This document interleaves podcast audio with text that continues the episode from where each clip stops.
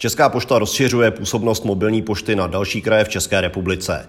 Začátkem února po rozhodnutí vlády o omezení pohybu v okresech, které byly nejvíce postiženy koronavirem, spustila Česká pošta mobilní pošty na Trutnovsku, Chebsku a Sokolovsku. Poté se tyto dvě operativní jednotky na měsíc přesunuly do Jižních Čech a do Pardubického kraje.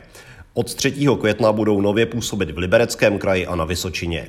V případě potřeby je Česká pošta připravená mobilní pošty bezodkladně přesunout na další potřebná místa po celé České republice, a to včetně původních lokalit.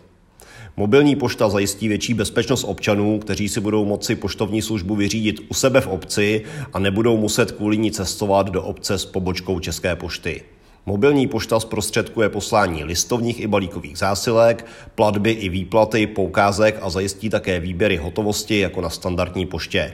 Samozřejmostí je možnost využít služeb poštovní spořitelny. Občané díky mobilní poště nezmeškají výplaty sociálních dávek.